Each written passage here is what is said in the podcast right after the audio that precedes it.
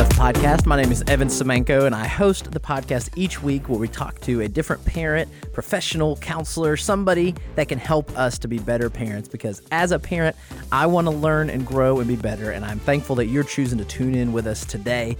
We have one of my great friends, Mr. Stephen Knight, who is not a parenting expert, nor am I, but he's going to talk about money and little kids, especially. He has a four year old and a two year old, and in that phase of life, most people aren't thinking about talking about money, but he has a great resource. And when we've talked over the last couple months, it's just something I think that everybody would benefit from. I personally am going to try to go through it, and we wanted to share that today, as well as talking about Christmas and Christmas traditions, things to do, and maybe some things not to do. So thanks for tuning in today. Make sure you subscribe so you don't miss a single episode of the Parent Stuff podcast, and give us a five star review on iTunes or wherever you're listening. That helps other people to find it and just gets it out there and better for the podcast. And we hope a benefit to you as parents. Share it with your friends, tell some people, and we're thankful you're here today and listening. All right, thanks for tuning in to the Parent Stuff podcast. I am very excited to have my friend Stephen Knight here. Stephen, thanks for being on today. Yeah, my pleasure. You know, um, anyway, speaking of speaking of friendship, you know what I thought? You were my first friend in Shreveport Bossier when we moved here almost 10 years ago. That is hard to believe it's been that long, but Yeah. that is really a cool story. Real quick, get into that. How did you find us and we become friends? Oh, well, I mean, geez, I probably cut off your intro. I don't know. That's what you- okay. We're flowing. Um, well, I moved to Shreveport Bossier in 2010. Uh, in May of 2010, I was a lifelong South Louisiana resident. Went to the great university, Louisiana Tech University, from aught six to 2010. You're wearing the colors right now. I am not- wearing I was checking to see if it was Louisiana the- Tech. well, I got there the we go. on. It's underneath there. I got the shirt on. Proud and, uh, alumnus. I am. And uh, anyway, moved over here to Shreveport Bossier and uh, found the Simple Church not too long after, probably August or, or maybe September. And uh, we were trying to get involved, looking for a life group. At that time, uh, Simple Church was publishing the actual physical booklet. You could go. Shout out to Perry. She worked Yeah, hard on that thing. Exactly. And you could go into the lobby of the Regal and grab a booklet, and we flipped through that booklet and literally picked you and Mallory out of the book and said, well, they look like us. Young You couple. know, young couple. You and Angie were newly married. Newly married, and uh, and that was history. So the, you and uh, and of course a handful of those others that were in that life group. Yeah. The very first friends that we ever had in Shreveport Bossier. So That's a life group success story. I'm going to send this to Amber to make sure. This is, you've done a video before. You are great about that and very thankful to have you. So tell us about Angie, your wife, and your family. What do you do for a living? Let us know about Stephen Knight. Great. Yeah. Um, well, my beautiful wife and I, Angie, have been married for almost 12 years. Yeah, we've been married for 11. 2021 will make 12. Um, we were high school sweethearts. No. So we started dating uh, back in high school, and then uh, she followed me to college, and and um, eventually got married in college. So despite our age, we, you know, we're relative, you know, we're in our early 30s, just like you are, Evan. But despite our age, we've been married for a pretty good long time. Just like We're getting old, Stephen. I know, I, I can only, I can only pretend to be young for so much longer. um, I am a structural engineer by trade, so I work um, at a company here, a, a, corporation here in Shreveport Bossier, and my wife is a kindergarten teacher. God bless her. So she, she's really, you know, being that this is a parenting podcast, she's really the one that you should be talking to because she has a lifetime of of work dedicated to young children, and um, she's she's been a tremendous, tremendous asset to me. Um, of course, Evan, you know this as a friend of mine, but but for those listening, you know, I'm not a very emotional guy, right? I'm I'm a I'm a um, a task sort of uh, unemotional. Some people might call me cold, but Do you remember your Enneagram number for all the Enneagram people out there? I am a one. I'm a perfectionist. Um, so isn't that perfectionist? Yes, oh, yeah. Okay, good. No, you are very much so. I'm not a big Enneagram guy, but uh, but the colors, I'm a red There we go. on the color scale for sure, which which matches me. So my you know my wife is definitely has been a tremendous asset when dealing with young kids who can be emotional, can be irrational. Um, you know, irrationality is not is not something that works well with me, and and um, so she's a she's a huge huge asset. My children, uh, Luke and Zoe. Luke is four. We had him in 2016. Absolutely changed my life. Um, parenthood. I- assume the majority of people listening to this podcast are probably already parents, so I won't drone on about how much it changed my life. But um, my story's not unique in that aspect. But every ounce of selfishness. I I don't want to say that I'm not selfish anymore in certain ways, but but less. but a new a new chapter of selflessness um, certainly entered me on March 4th, 2016. You know, holding my baby boy, and of course, two years later, Zoe was born. So she's a two year old, almost three, and um, you know, definitely she equally is a life changer. But you know, for, certainly the first experience with parenthood um, came with Luke. Yeah. Um, and there's something interesting that that you told me. Well, you didn't tell me. You told the middle schoolers back Okay. in, back in the day You when. You were a longtime middle school volunteer. that's right. Back, Very thankful for you. back in the day when Evan Semenko was a middle school pastor, uh, he used to tell the kids all the time that that this is your parents' first time being a parent. Mm. Um, and so I, I thought about that a lot as as I have young children. I'm less than 25% of the way through raising them to be adults. Um, and I think about the new experiences that we have a lot as as new parents because I don't know what I'm doing. Yeah. I don't know. What I'm, Oh yeah, I think that's a big deal and just a fun thing. I don't know if you know this or not, but I'm a very I like to keep things and remember things. And so me and Mallory do an end of year date. We always look back and reflect on the year. So I keep a note in my phone of all the first that year. And so I try to go back and remember the same kind of thing of you just get busy and you forget like, oh yeah, Eliza did take her first steps or she did do this this year. And so we always reflect back on those first. It's a big deal. And that is something I think I stole from Andy Stanley to give credit where credit is due. Yeah. I'm not that smart, but that phrase of remembering, especially to teenagers, this is your parents' first time being a parent of a teenager. If you're the oldest, they're figuring it out with you. It's a big deal. what a fantastic idea! If you plug that for all these parents listening before, I don't know if I have or not, but I'm a big fan of that. I use a program called Evernote. It saves and syncs up notes, and then I just do one for the whole year, and it's what movies we watch, what TV shows we watch, your favorite book, and then at the end of the year we just go back and look through them all and like, oh, I forgot about that. Angie does something similar Uh, on our anniversary every year. She in the in the card she puts a top ten list from the previous year, and uh, certainly the first um, six or seven years that we were married, they had to do with us because Sure. we didn't have kids. But now that we have kids, it's really hard.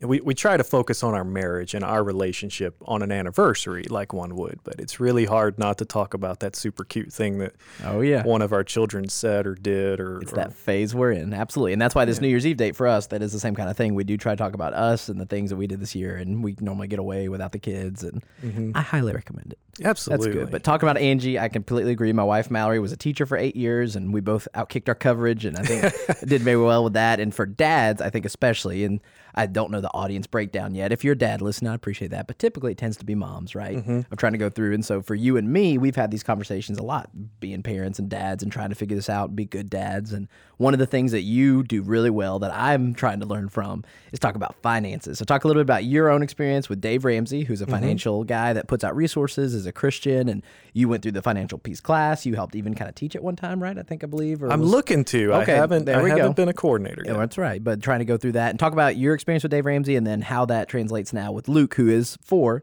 For reference again, last week we had Amy Moss was a mom of teenagers. We tried at different phases and whatever phase you're in. But if you're a parent of young kids, talking about money is something that probably doesn't come up a lot. And I'm trying to learn from you, Stephen. Right. So, you know, Dave Ramsey's a, a popular guy, and, and and and that could be a very polarizing word to some people. And, and he likes to joke. Uh, if you listen to his podcast, you would know. Um, he likes to joke that his name's a curse word to some people. so, uh, if you're aware of Dave Ramsey, you, you know the, he's a he's on the extreme end when it comes to debt and that sort of thing. But um, if you're not aware of Dave Ramsey, I totally recommend you at least give him a give him a look or, or a listen.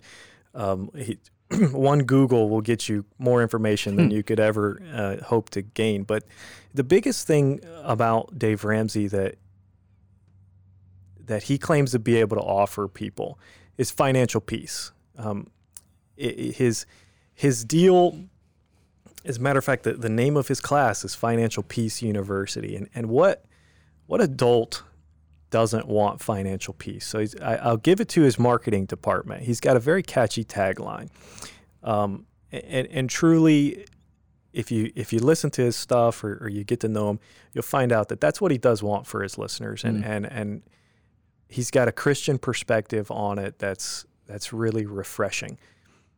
He's sometimes pretty harsh, right? I mean, if if if you're doing if you're being stupid with your money, he'll tell you, "Well, that's stupid," and that's off-putting to some listeners. But sure. And the part of his story too, though, right, is that he made a bunch of money and then lost it making bad choices, and was able to rebuild and kind of go through and help people what he walked through. yes, he was a real estate mogul by I think age 26. He had a multi-million dollar um, profile of, of of real estate properties, and through some complicated real estate law, it all came crashing down. He had a house of cards built on debt, and he filed for bankruptcy the year that his daughter was born. His second daughter was born. So when when Dave Ramsey was 30, he was in the middle of a financial crisis with two young mouths to feed, um, getting out of bankruptcy. Might be some people listening right now. There may be, absolutely, and and it's a scary place to be. Um, I, I mean, at least I've heard. I, I wouldn't want to try to speak from experience Sure. on that. Um, where, where I got in- introduced to Dave Ramsey was actually through a church class when I was a teenager. Um, and and I won't claim to say that I've done everything right. As a matter of fact, it wasn't until I read his book with his daughter, Smart Money, Smart Kids, that Angie and I really became dedicated to cleaning up all of our all of our finances. And parenthood and, and wanting to raise my children to not mess up with money. Mm. I mean, we know now as adults how stressful money can be. And oh, absolutely. and e- even though Angie and I are certainly in a, a, a great financial position right now, I mean, it's still stressful. I don't think there'll ever be a day that I that, that we don't in some way worry about money a little bit. But if if we can get our kids to be on a better financial footing and, and therefore a better footing where they don't have to stress as much, wouldn't you want to do it? Absolutely. So if you're listening right now, just stop and think about your own parents. Think about growing up. Did you have conversations about money? Were you talking about it? Were they always stressed? Were they never worried about it? Did you see any of that? And I think a lot of that shapes how we grow up. And if it's not talked about, if it's not communicated, we learn things that are not being said but are being caught, right? That mm-hmm. we go and see our parents and how they handle things. And then we enter marriage. And then all of a sudden there's a whole other person that has a perspective that's different than ours in a lot of ways. But with finances too, I think it's a big stressor. And there's typically a spender and a saver, Right. right? In most relationships, opposites attract. And there's a lot of pros of that, but it causes tension and fights. And Dave Ramsey, again, we're not sponsored by Dave Ramsey. Have any affiliation with Dave Ramsey, but Mallory and I went through financial peace, whenever I was getting married. We went through it and would recommend it to anybody. I when I do premarital counseling, I recommend it to couples that go through the church because a lot of times they just they haven't had the conversations. They're mm-hmm. young, they're in love, they've got their own stuff, and they're coming into marriage and they're all thinking about all the wedding and planning and what they're going to do, but they don't necessarily think about how they're going to do it. Right. And so that's something that I appreciate. I know that you are a big fan of. So talk a little bit more about smart money, smart kids, and this is something that's challenged me, and I haven't got to it yet. I'm sorry, Steve. I'm gonna be honest with the, the audience, but I do want to because I think it's a great idea. Yeah, so smart money, smart kids. I'm I'm really passionate about about that particular book. It was written by primarily by his daughter Rachel Cruz, um, but Dave co-authored the book, and it's a really interesting dynamic because uh, Rachel Ramsey Cruz talks about how Dave raised her, and then so you get to hear it from the kid perspective of Right. hey when i was a kid this is what this is what my dad was doing and my mom was were doing And she's in her mid 30s now. I mean, she's an adult, she- established person, but i think she back. might be our age exactly I- Oh, really? i think That's- she's around 33 or so Okay, yeah. so um yeah she talks about what what happened and and what they did and what effect it had on her and then um, the great thing is then dave chimes in and as a dad he talks about how his children reacted or he talks about what sort of side conversation he and his wife Sharon had about that, right? Right.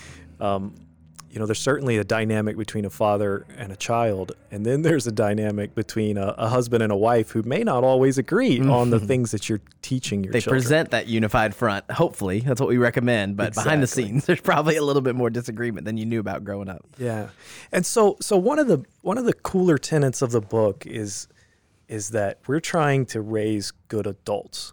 Hmm. We talk about raising children, all right, but but you're not trying to raise a good kid, are you? You're trying to raise a good adult. It's the goal. And so the the whole book is is it's always forward focused. Um, one of the biggest things that I think makes total sense about this book um, is that we need to be giving our children an opportunity to make mistakes with money now, Hmm. right? Because we don't want them to make a mistake when they're grown adults with many, many more zeros attached to it. Consequences, right? You know, if if Luke takes the money that he's earned and goes to the store and just 100% blows it and it's all gone. Wouldn't it be better to get that trial and error out of the way as a young child with $10 than to do it as an adult with $10,000? And yet and yet adults do it. Right. You know, grown adults do it. We're in the middle of Christmas time. all day long. Some of you are sitting there regretting decisions you've made the last couple of weeks. Exactly. And and like I'm I'm not impervious to it, don't get me wrong. Oh yeah. Um, but there's a there's an interesting it's an interesting idea and and granted Luke's only 4 and he hasn't had a lot of opportunities to to make bigger decisions with money yet. But when he says he wants this, you know, piece of junk toy that you and I both know are is going to be broken in about three and a half minutes, if it makes it home from the store in one piece, Oh yeah. um, then it, then it's it's been a success. Um, you let them make that mistake. You, you let them learn because we're humans. We we're trial and error beings, left and right. So um, definitely, this idea is constantly preparing them for being responsible adults. Um, Even at four years old, you're thinking about that. even at four years old. Um, I'll give you another great thing that that has has come from this is trying to teach them about the value of work. Hmm.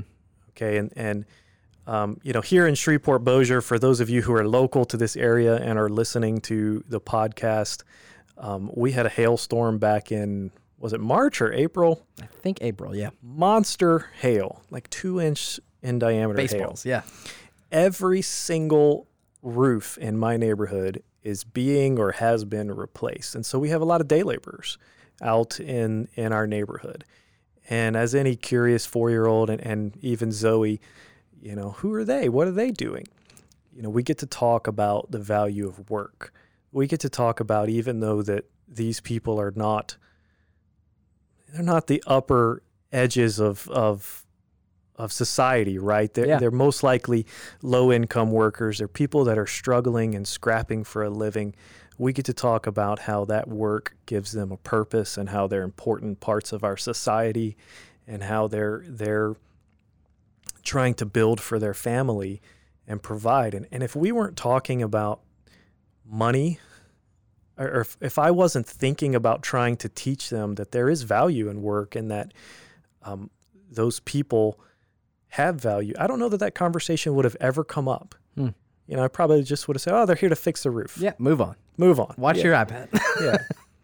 and and there's a there's an emphasis that their book, Smart Money, Smart Kids, puts on trying to teach your kids that there's there is value to to working to being a productive member of society.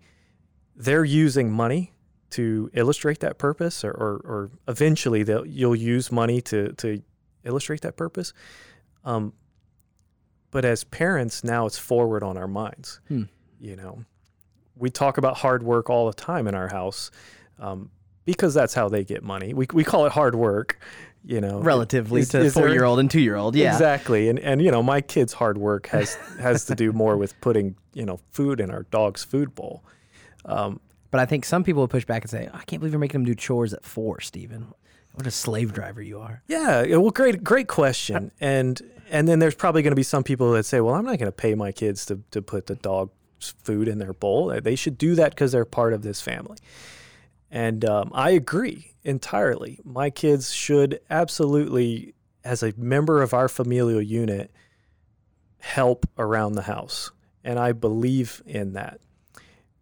the The counter argument I would have is as parents, you're you're gonna end up giving them money eventually anyway. Right. You know, so you may as well use that that instance to to teach them something, to teach them that money comes from hard work. All right.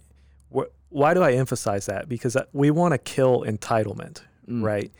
Um, you and I, being millennials, we get a lot of a lot of flack. Our generation gets a lot of flack for being um, a group of kids that wants to sit in mom's basement until We're they're. getting older. We're not much kids anymore. I know, but you know, you do, it won't take you very far on a Google to find a negative article about about kids playing video games until they're until they're 35 on their mom's couch. Failure to launch. And yeah, failure to launch, great example. You go. know, and um, obviously we want to we want to convince our children that when they're somewhere in their in their late teens, early 20s, that they need to go out and find a, a life of their own. Um, so we talk a lot about, um, you know, hard work. That's where money comes from, a sense of of, of ki- killing that sense of entitlement. Yeah. that you're not. No one's gonna just hand you money. So if if we are gonna just hand our kids money, right, we may as well Tie it to something. tie it to, to Yeah. something where they can sense a correlation. Um, our children still do chores, right? There are still things that they don't get get paid for, right?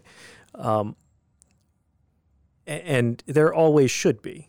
You know, I definitely don't advocate for every time my my child picks a toy up in their room that they're going to come to me with their hand Gold out, star, you yeah. know, and and and say, okay, Quarter you per toy. give me a give me a dollar or whatever. Um, but if I don't give them that dollar, then I'm missing out on the opportunity for them to learn something. I You know, agree. I miss Absolutely. I miss out on an opportunity for them to gain that trial and error experience. And and you know, as parents, once again, you pay for education, right? You, you know, we're gonna we're gonna send them to college. Uh, eventually, we're gonna pay for someone to educate them. Then, um, I have to, I'm paying to educate them right now.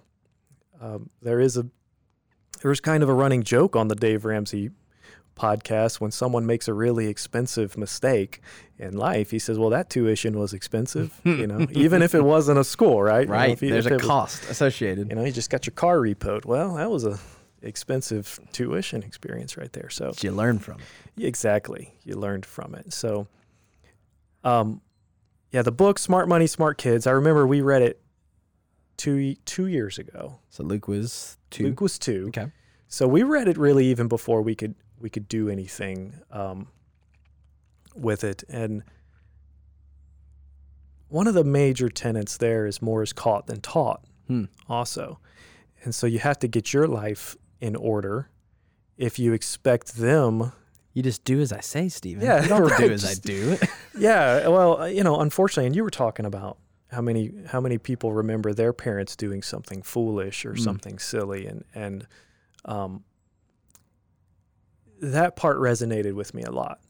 So I, I fully understand and agree that you can't you can't just tell your kids, oh well, you should do this with money, you should do that with money. Meanwhile, you're you're making frivolous purchases, or you're not saving like you should, or or you've led a a, a lifestyle that's been, you know, Outside your means. outside your means. You go. Exactly. I heard a comedian talking about the truck commercials where on Christmas time they show up with two brand new trucks with a bow in their driveway. Like, you don't think you should have asked your wife about that first? like, you just spent ninety thousand dollars on trucks and it's a surprise, and you think that's like that's not a good plan. It's not romantic and Christmas gifty.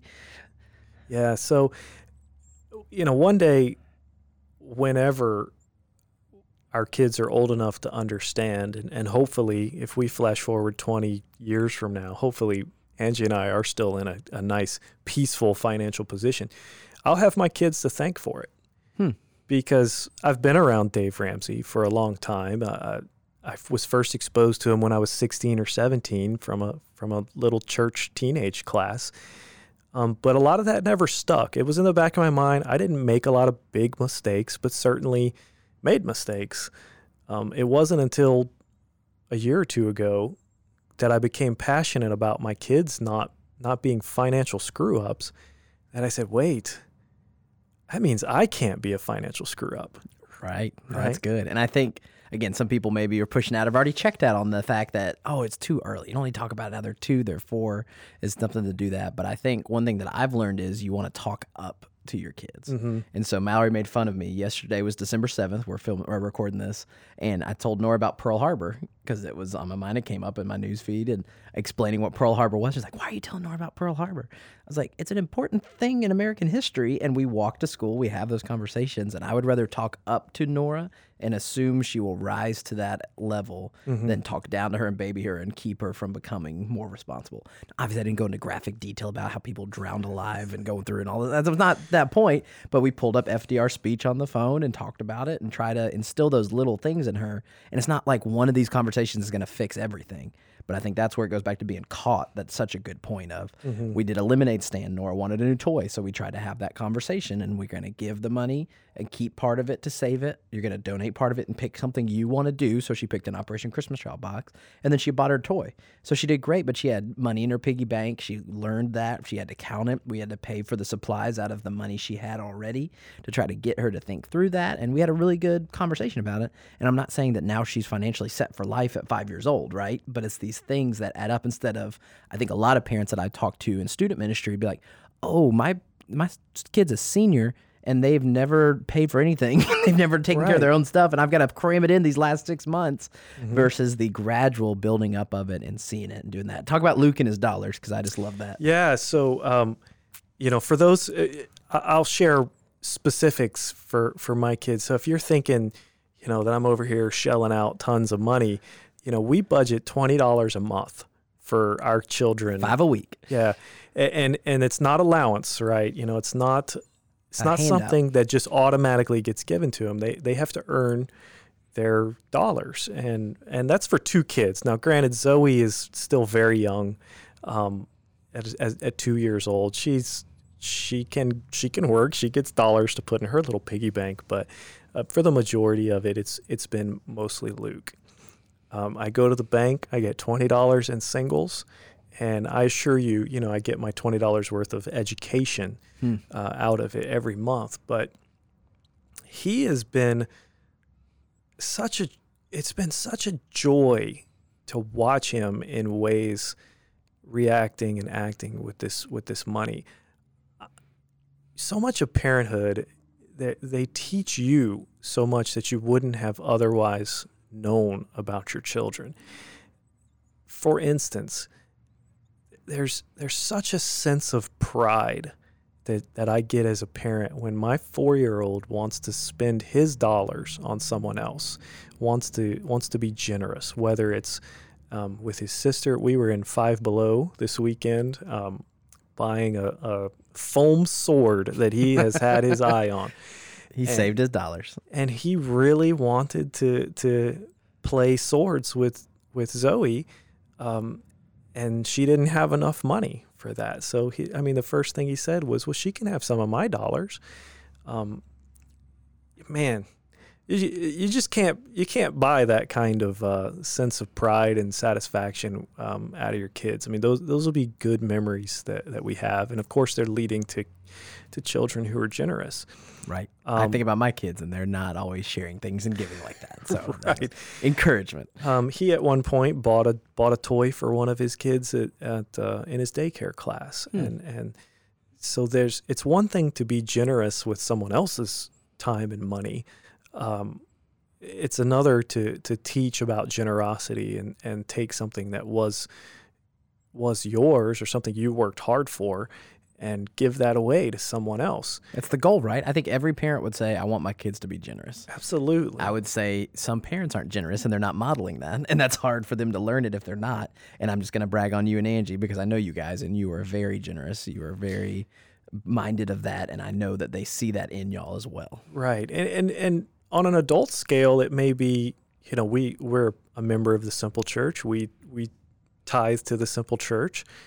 But there's a difference between participating in a church function where money out of the church budget has gone into helping this family in need or or whatever the event is and doing it yourself and taking money out of your own wallet in addition to uh, whatever it is that you give to the to the church or, or a charity or, or whatever and saying no i'm going to do it out of my own um, uh, you know out of my own pocket this time Yeah.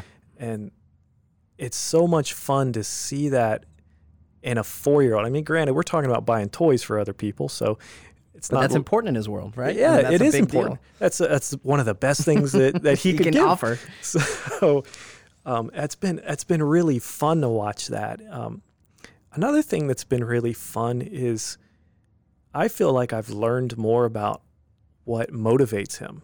Hmm. As a four year old, I would think it'd be toys all day long. Right. Right. And of course, he's no different than your average four year old in that everything that's got some some colorful plastic piece of junk inside of it, he's interested in it for sure. But the amount of patience that he displays in in trying to figure out which toy he wants, the amount of um, we're, we're able to teach about quality things. You could see him. You could see him weighing um, every time he goes into the into the grocery store, or into Target, or wherever you buy your your toys from. You know, do I want this or do I want to wait? Um, seeing a four year old have delayed gratification to me is is such a huge um, opportunity there. It's such a huge skill Yeah. that you know adults don't even have uh, Right. you know really mastered and not to say he hasn't mastered either but um, he's certainly way far On ahead the of right path. what I would have thought Yeah.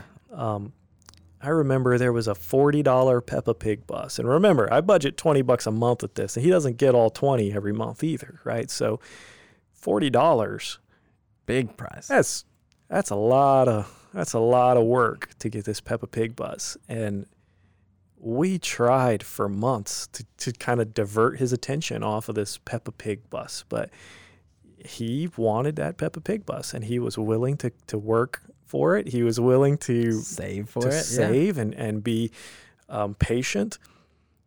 And these are such great life lessons. And we're starting it early, Right. you know. And and you're right. We're not going to have it mastered at the age of 4 or 5 or 6. This is going to be a conversation that lasts another 14 years for him, 16 for Zoe, and, and then some. Right. But what's cool is that we've normalized the conversation. Absolutely. You know, this isn't some big, scary thing that We never talk about. we yeah. never talk about. Yeah, we talk about it all the time, and it's normal. And, and I've really, really enjoyed that. Yeah. Every every dollar of it. We're gonna move into Christmas, but before we do that, last thing I'm thinking is if there's a parent in here listening, like, oh, my kids are older, they're teenagers now, it's too late. Does the book kind of go into that for different ages? Is it- Absolutely. So the book really has has three major sections. The, the first section is just this is what we recommend that you do. So for task oriented people like myself that just want to know what should I do? Yeah. Yeah, what what should I do? It goes age by age. Um, we're in the early phase of the of the book, which is just you want to teach your kids about hard work. You want to teach your kids where money comes from. You want to you want to start laying down the foundation of of none of this belongs to us. We're all we're it's all comes from God, and we're just managers of it. Hmm. Which, by the way, is a really really fun thing to have your kid tell you. Throw Yeah. it back at you. He does. Uh, you know, um, Luke is in that parrot age where Oh, yeah. everything you say, he he he'll say it back to you.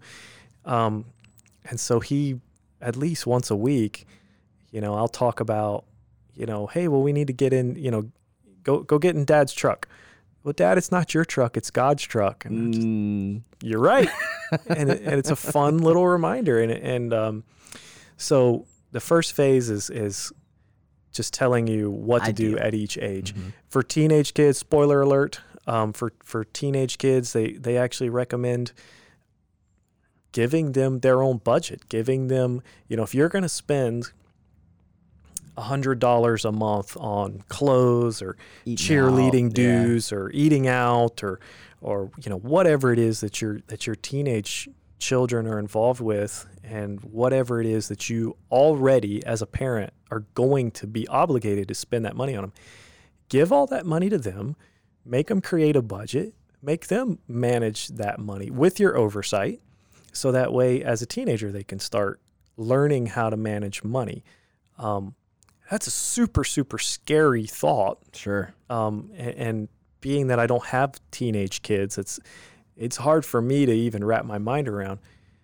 But the idea is is the same. We ex- we we I left the house when I was 18, right? I mean, I went off to college and I was on my own. We expect kids to just walk out the door and know how the world works.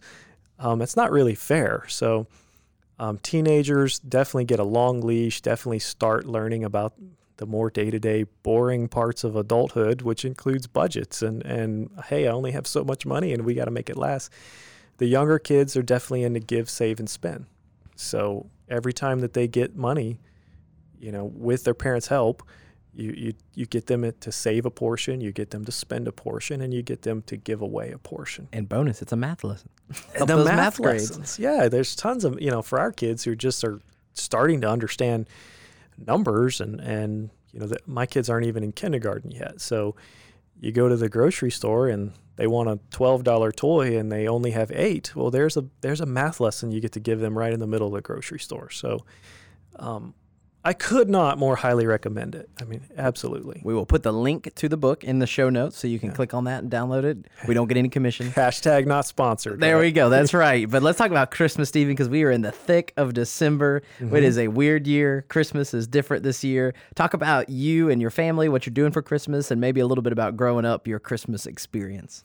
So I am not a big Christmas guy. It's definitely my favorite holiday, but you know, I've been trying to think of of good traditions to tell you, good good family experiences and and I definitely um, grew up in a in as as dysfunctional family as everyone else, right? You know, we spent more time maybe yelling at one another than than you know, big happy Christmas dinners or anything like that.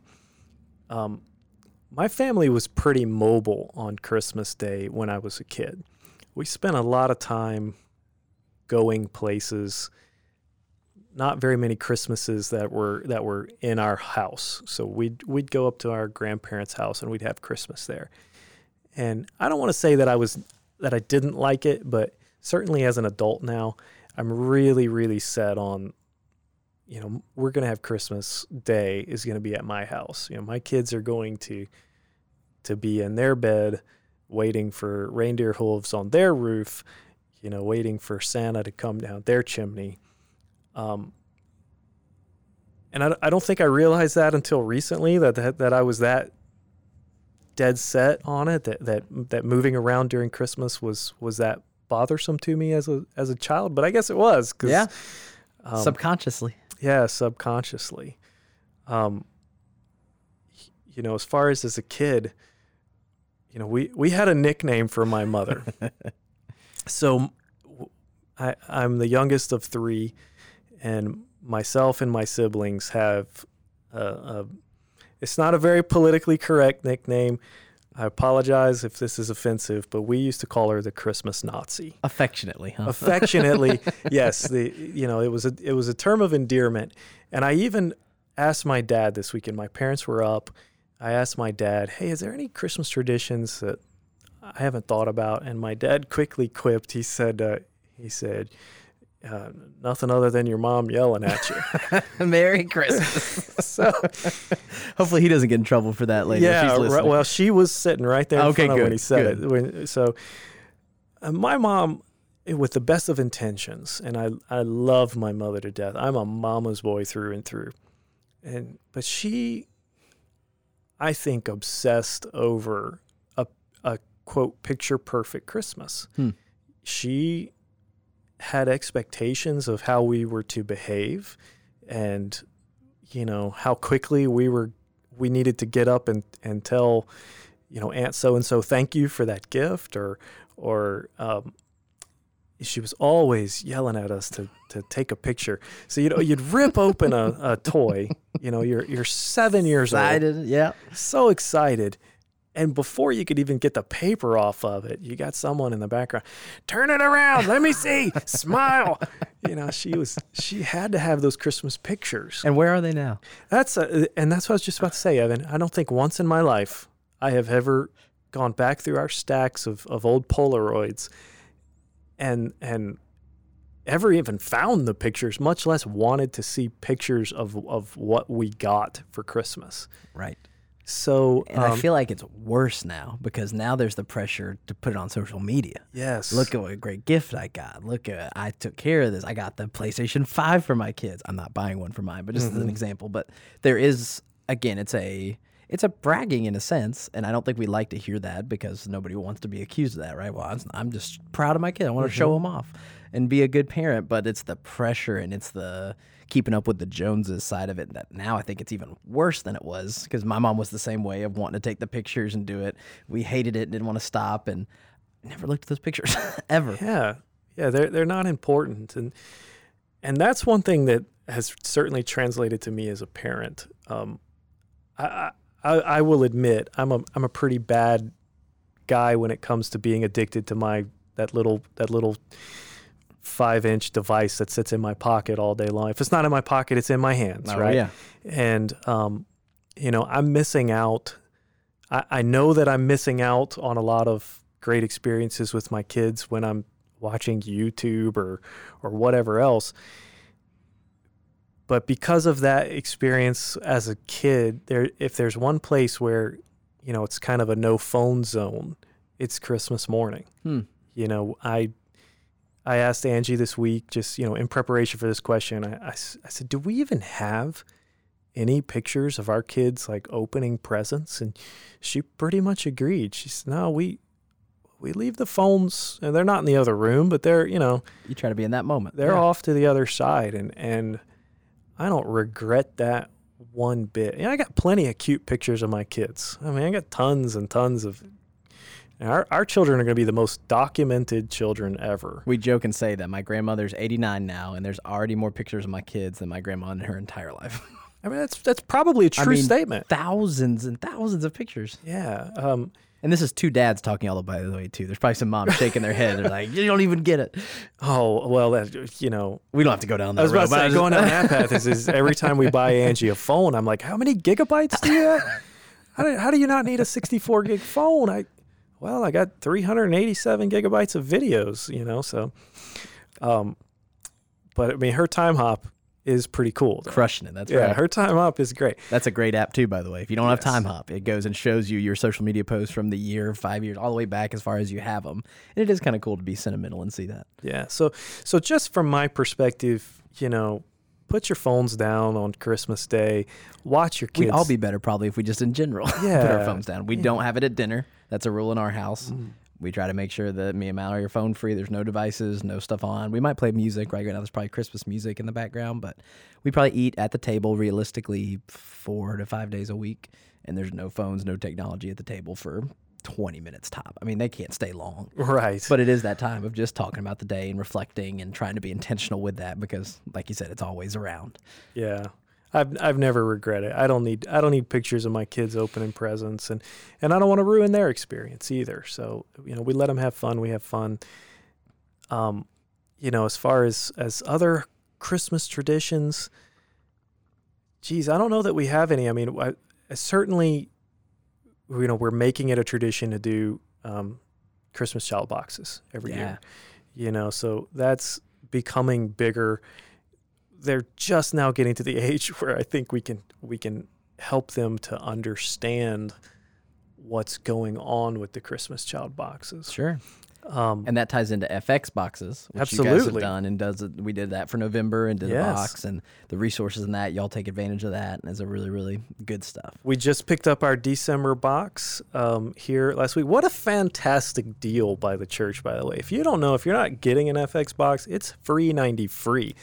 How's that for financially And here's some behind the scenes. They cost about fifteen to twenty dollars worth of stuff, and we were originally going to charge for it and push back and said, you know what, we want to get this in people's hands. We don't want that to be an obstacle and offer it for free to be able to get that. It is a good deal. It is it is a great deal. That's if you're picking it up. I think you charge some some shipping fees if you're getting it shipped. And initially, yeah, we had people that wanted it that weren't local, and so they asked. And so if you do want it shipped to you, it is a fifteen dollar flat fee, and you'll ship it anywhere in the United States. hmm Yeah, and let me tell you what, Luke Knight is crazy about his FX box.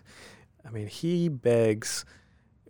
Uh, it, you know, it's one little lesson a week kind of deal, and he can't keep up with them. Right? He he wants to do them back to back to back. Burn through them. He's a binger. Yeah, he'll burn straight through them, and um, you know, this is this is a weird time in in the whole world, right? With the with this pandemic going on, and and a lot of people out there are not able to go to church. Um, Simple Church ourselves. I mean, we have a ninety nine percent um, not Stay in home. person Uh-huh. service. So it's tough even as an adult. And this kind of goes back to what we were talking about earlier about how your kids are teaching you to some extent. So here we are, my kids begging us to do this FX box, which in turn is helping us to to not become better Christians, but stay Sure. um, better Christians. You know, there's you, you go through this FX box and it and it's got a uh, you're supposed to lead your child in prayer for this for whatever the particular activity is. When's the last time you prayed? You know, when's the last time you thought about about doing these things? Are you are you thinking about other kids that are in need and in you know on some random Tuesday night? um, but here we are, just trying to do our best to to raise good kids and raise good adults and and you're you're you're trying to do this activity and yet it gets you thinking about um, bigger issues and and keeping yourself honest because more's caught than taught right, Right. so um, they're they've been fantastic resources. Props to angie again my wife. She's she's done 99% of the fx um, box leadership but um, tremendous tremendous I don't want to say value, but tremendous tool Resource. resource, yeah, that, that the church provides for free if you're in the Shreveport Bossier area. Come by, pick them up. You get to see the Simple Kids leaders. They're actually picking them up this week. So if you're listening to this podcast, December 9th, that Thursday is the last day to pick up the December and January box. They've got the 2021 stuff in there, and then the new one will launch the end of January for February. But you can go to thefx.tv. You can subscribe. You can get one shipped to you, and we put the resources on that website. So even if you can't get a box or they're sold out or they don't have any more available, you can still go through and do the lessons each month from the website. Plus, there's table talk for teenagers on there as well. That if you want to go through and have the sermon on Sundays and watch, you can subscribe, get a text message reminder each week, and go on that website, thefx.tv, and we'll put that in the show notes as well. So, Stephen, thanks for that. The last question we ask everybody as they come on What is the best piece of parenting advice you've ever gotten? And we will call it a day. Oh, man. That's a great question. You're going to have to trim out a bunch of awkward silence we can do as that. I think. Magic of editing. Exactly. Um, hmm. And this was in your pre. This was in your Sam, notes, and I'm That's just. right. You're normally prepared. You're I on the know. stuff. You did great. I prepared with all the others. I was trying to remember all of, all of the Dave Ramsey stuff. I, in general, I don't know that this isn't going to be a tagline kind of, kind of Tweetable. thing that you could retweet, but um, you know, I certainly a lot of people every time every time you encounter older parents, they say, you know, just don't don't blink, you'll miss it. don't blink, you'll miss it. And so, like I mentioned, I, I, I am more addicted to my phone than I think the average person is. I, I know my wife would agree. The I'm right there with you. amount of hours I spend on YouTube is is uh, I don't even want to discuss it. I shudder every time I see my screen time report come up. For you Apple fans out there, you'll know what I'm talking about. So funny. I don't know if you remember this or not. I preached about the Moment app. It was probably 2017 when I spoke in church because I was using that. It challenged me, and then Apple took that and put it in the screen time report, and basically took their technology like Apple's tend to do and uses that. But it is pretty shocking when you think about that. Yeah, I mean, when I get that screen time report, I, I'm always a little bit embarrassed of the of the number. So, you know, with with my kids and, and the best bit of parenting advice that the, the one that stuck with me the most is just is just pay attention. Stop looking at your phone. Stop stop you know, it takes effort when you're when you come home from work and you're tired and you probably had 17 problems over the last you know 8 hours of work you know you're trying to get dinner fixed your kids are loud and then your child wants you to to throw a ball or to play with them or you know Zoe wants you to to come have tea with her. And I'm a terrible player by the way like I I, I, I go sit down on the on the in the living room floor with them and I try to imagine whatever it is they're imagining while they're playing and it's it's boring, right? I mean, it's like, like I'd, every parent of little kids out here is relating. Yeah, right. Don't I mean, judge I'd, us. I'd much rather be reading the Wall Street Journal or something. I and, play a lot of Barbies, and I would yeah. have never chose to play Barbies in any capacity. But but I just keep telling myself, you know, this this is not this is a fleeting thing. You don't have this forever. You don't have 2-year-olds and 4-year-olds forever. They're not getting any cuter, you know. So I I always do my best to take the time to indulge. Hey, when will you play with me, Dad? Yes. Let me let me stop what I'm doing. The dishes can wait. The chores can wait. The the problems from work are not they're not worthy of this moment.